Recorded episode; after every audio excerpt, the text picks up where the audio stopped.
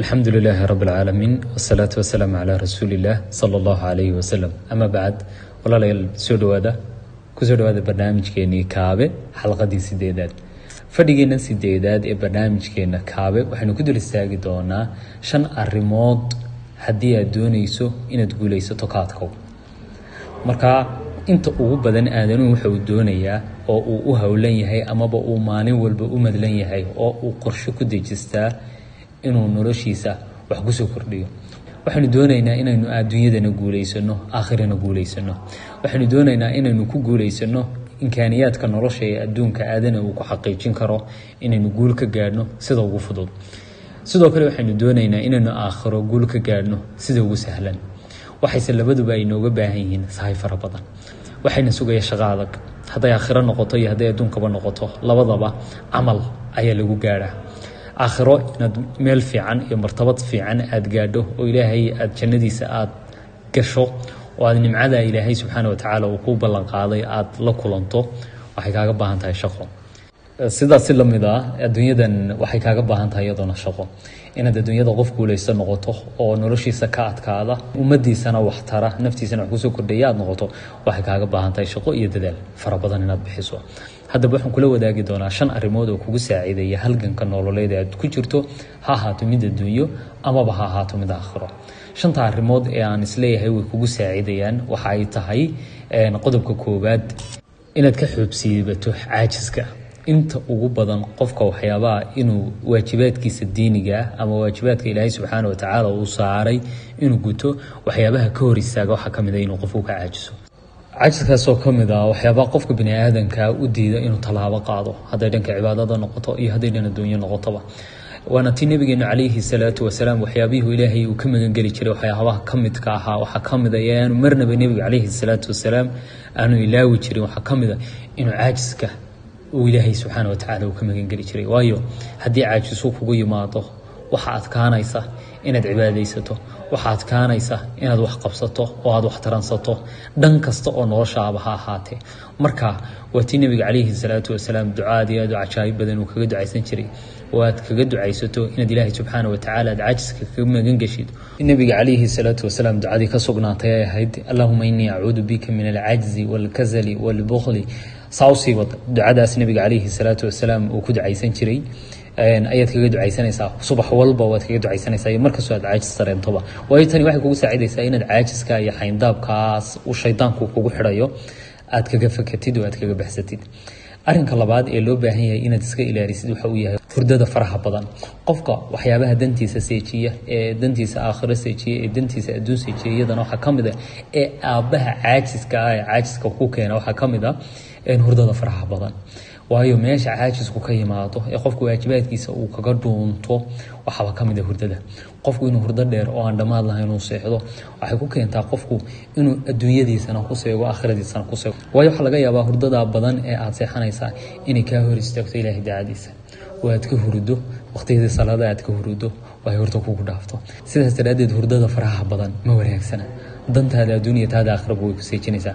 Waxaana qurux badan hurdada inaad garanayso inta kugu filan intee baa kugu filan intee baad u baahan tahay hurday mise saacadood baad u baahan tahay intee baad hurdo kaga boganaysaa waxaynu garanaynaa dhammaan dadka nolosha adduunyada wax ku soo kordhiyey tooda aakhirana wax badan ka taransaday inay habeenkii soo jeedi jireen oo hurdada in yar ay seexan jireen. Suubanaheena calayhi salaatu wasalaam inta ugu badan habeenkii waa soo jeedi jiray. Ilaahay buuna hor istaagi jiray. Markaas hurdadu waxba ma tarto. Hurdada faraha badan ee aanad u baahnayn iskaga tag. Waxba ku tari mayso bal hadda waxaad isku daydaa inaad maalin iyo habeen hurdo inaad caajis iyo daal waxaan ahayn aanad ka faa'iideyn baad ogaan doontaa. Sidaas daraaddeed waa inaad garanayso inta aad seexanayso ee jidhkaagu uu u baahan yahay. Caafimaad ahaan aada u baahan tahay arrinka saddexaad ee walaalayaal loo baahan yahay inaynu awoodda saarno waxa weeyaan inaynu iska dayno cabsidan faraha badan. Inaynu mustaqbalka ka cabsoono aynu dhanaano maxaa iman doona? Inaynu fursadaha nololeed ee maanta ina horyaala aynu ka cabsano? Oo aynu nidhaahno armaan ku guuldaraysta hawsha. Armay hawshan sidaa iga noqotaa armay sidan iga noqotaa inta ugu badan cabsida ay nagu keento mustaqbalka waxa dhacaya. Aynu meel iska dhigno aynu iskaga tagno. Cabsida waxyaabihii ina dhaafay ee nolosheena ku soo dhacay aynu ku noolahay aynu iyadana iskaga tagno. Waxyaabaha qofka u diida inuu horuu dhaqaaqo oo uu guul gaadho oo uu mid adduuniya mid aakhiraba uu hanto waxyaabaha ka mid a waxaa ka mid a cabsida. Waxaa ka a cabsida. Taasoo u diidayso qofku inuu tallaabo qaado qofku inuu la noolaado mustaqbalkii mustaqbalka cabsi uu la noolaado. Waa waxyaabaha qofka u diida inuu han yeesho sidaas si lamida qofku waxyaabihii tegay ee dhaafay inuu raadiyo oo uu doono iyana waa waxyaabaha keena qofku inuu guuldaraysto qof gabigiisoo cabsi ku nool odhanaya haddaan tallaabadaa qaado armay waxaan iila kulmaa armaan waxaan la kulmaa armaan dhibaatadan la kulmaa armay sidani dhacda. Armay horey sidan u soo dhacday. Armay tan igu dhacda. Waxyaabahaasoo dhan waa waxyaaba qofka dabarka ku noqda ee u diida inuu qofka horu tallaabsado.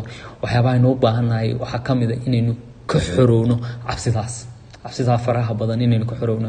Waxyaabaha aynu u baahannahay inaynu nafteenna ku sugno ee aynu ku sanduleynana waxa weyaan ilaahay cabsidiisa meelkaso aynu joogno. Ta aynu u baahannahay inaynu la noolaano oo aynu mar walba xasuusnaano waxay tahay ilaahay cabsidiisa subxaanahu watacaala arinka afraad walaalayaa loo baahan yahay inaynu ka fogaano isaguna waxa uu yahay carada faraha badan ama xanaaqa faraha badan. Inaad wax macno xanaaqdo wax yaroo basida inaad ka xanaaqdo oo maalinta dhan noloshaada ay xumayso biladha noloshaada ay xumayso moraalkaaga ay disho waxaan waxbaa ku sugnayn. Ayaa iyaduna wanaagsan inaad iskaga tagto.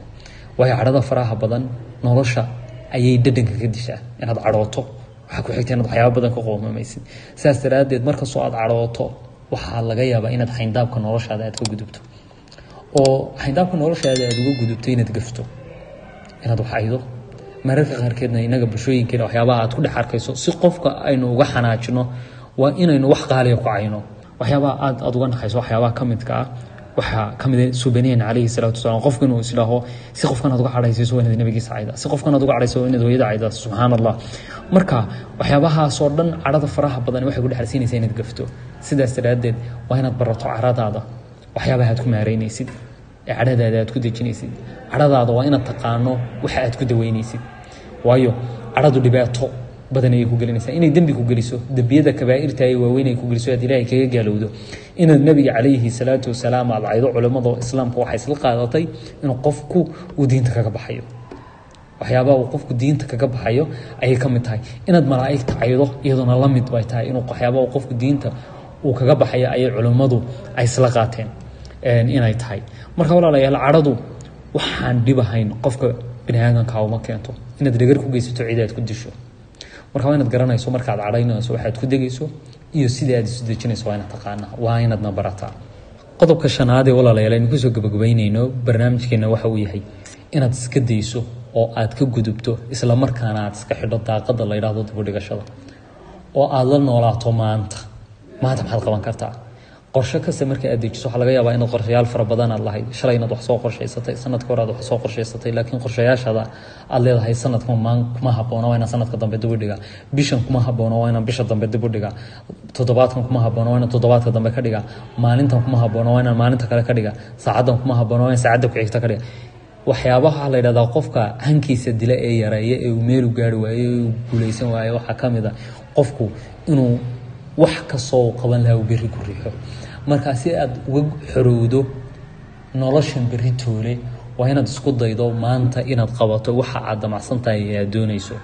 Waayo maanta waad haysataa waa fursad aad haysato oo aada hubto daqiiqada aad neefsanayso inaad ka faa'iidaysato.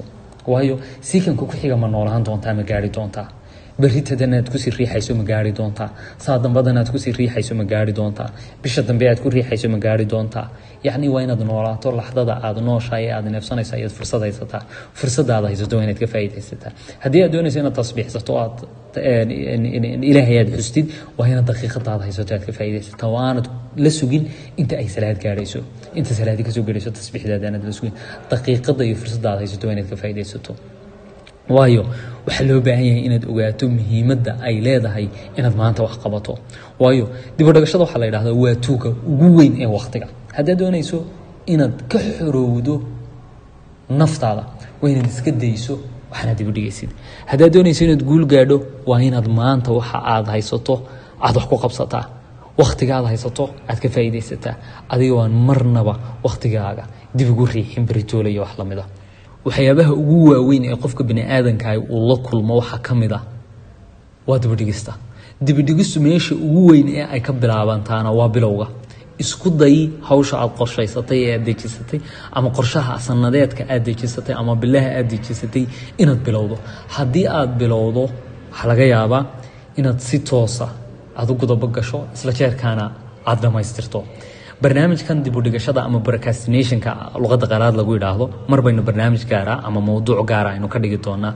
Waayo mowduucan waa mowduuc u baahan inaynu wadaagno tallaabooyin wax ku oola kuwaasoo aynu kaga bixi karno mashaakilaadka ay leedahay inaynu dib waxu dhigno waayo qofku marka uu xoroobo waa marka uu iska daayo amaba uu iska xidho albaabka dibudhigashada dhammaantoodna uu badnido daaqadaha dibudhigashada isla jeerkaana uu iska baktiyo nalka dibudhigashada isla jeerkaana uu daarto amaba uu furto dariiqa maanta. Waayo maanta ayaad noloshahay qofkuna waxa qurux badan inuu ku noolaado xuduudda maalintiisa maalintaa uu noolyahay uu ka faa'iidaysto. Hahiifin ayaan ku dhaaftay. Halkaad maraysaa bilow ah nasiibkuna waa hortaada. Maanta halkaa taagantahay ka bilow waxaad haysato ku bilow waktiguna waa intaa yare aad haysato intaas ayaan barnaamijkeenan maanta aynu ku soo koobi doonaa. Haddii aad halkan soo gaadhay isla jeerkaana barnaamijkana aad dhammaysatay waxaan ka codsanayaa barnaamijkeena kanaalkeena ku soo biir. Haddii aanad hore ugu soo biirin oo sabscribe saar lana sii wadaag walaalo kale